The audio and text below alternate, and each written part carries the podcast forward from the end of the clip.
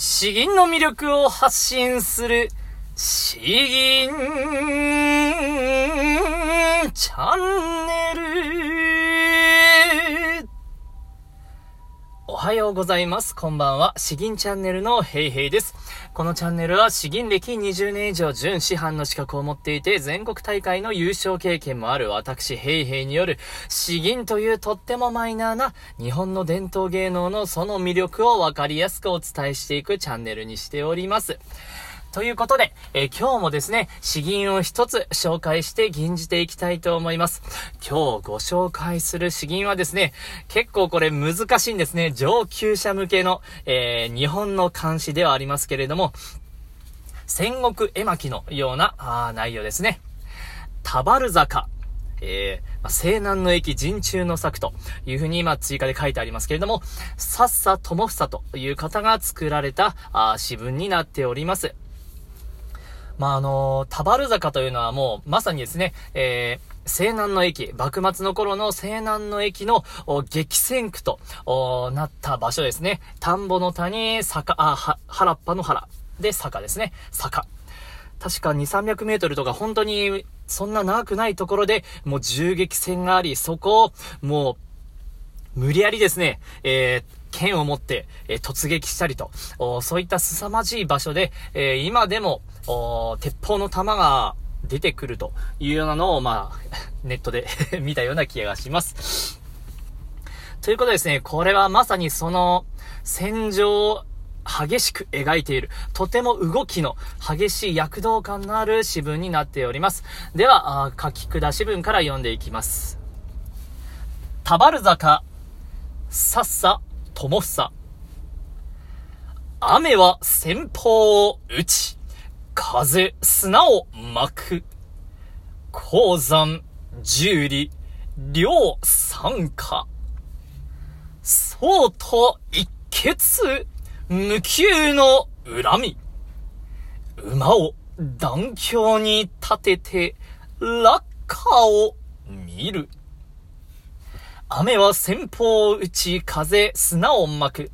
雨は激しく、先方というのはもう軍服のことですね。軍服を打ちつけるように降っていると。もう凄まじい雨が降っているんですね。で、風、砂を巻く。風は強く吹きつけ、もう砂を巻き上げている。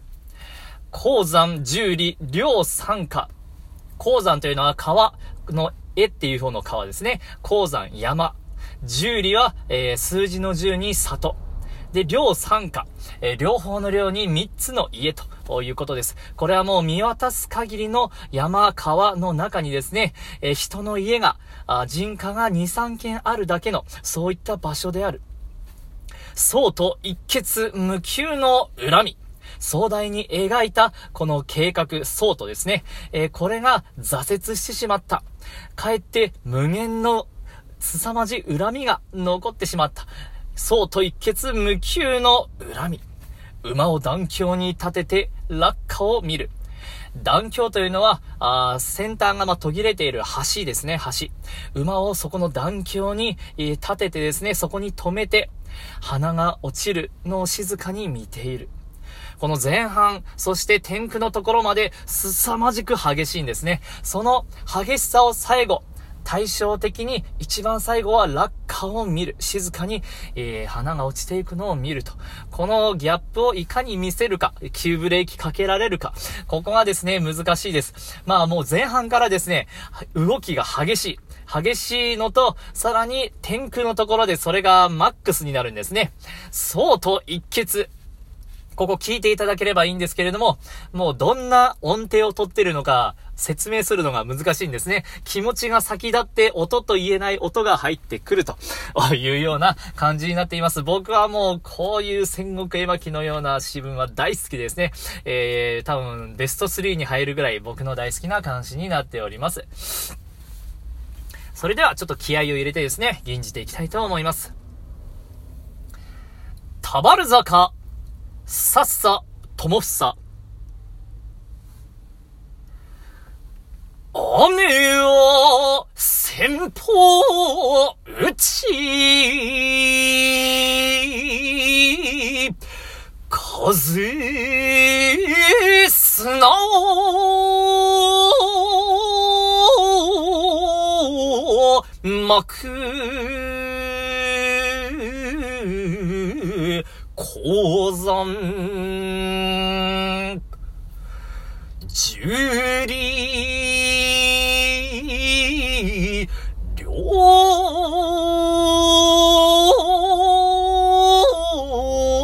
両、三か、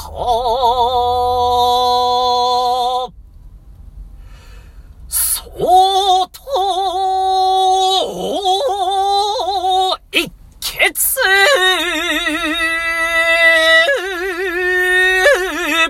無休の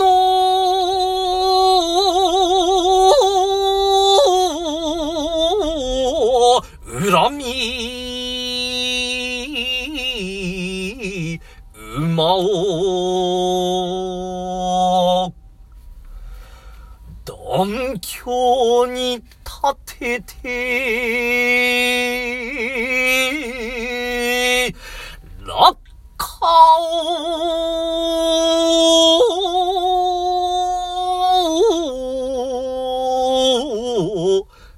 見る。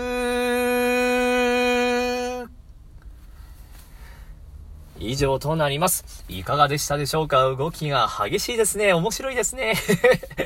えー、なかなかここまで、えー、自由に吟じられるのは時間かかったんですけれども、まあ僕の好きな詩吟です。ちょっと上級者向けですけれども、まあこういう面白さもあるのを知っていただければ幸いです。それでは今日は以上です。詩吟の魅力を発信する詩吟チャンネル、どうもありがとうございました。バイバイ。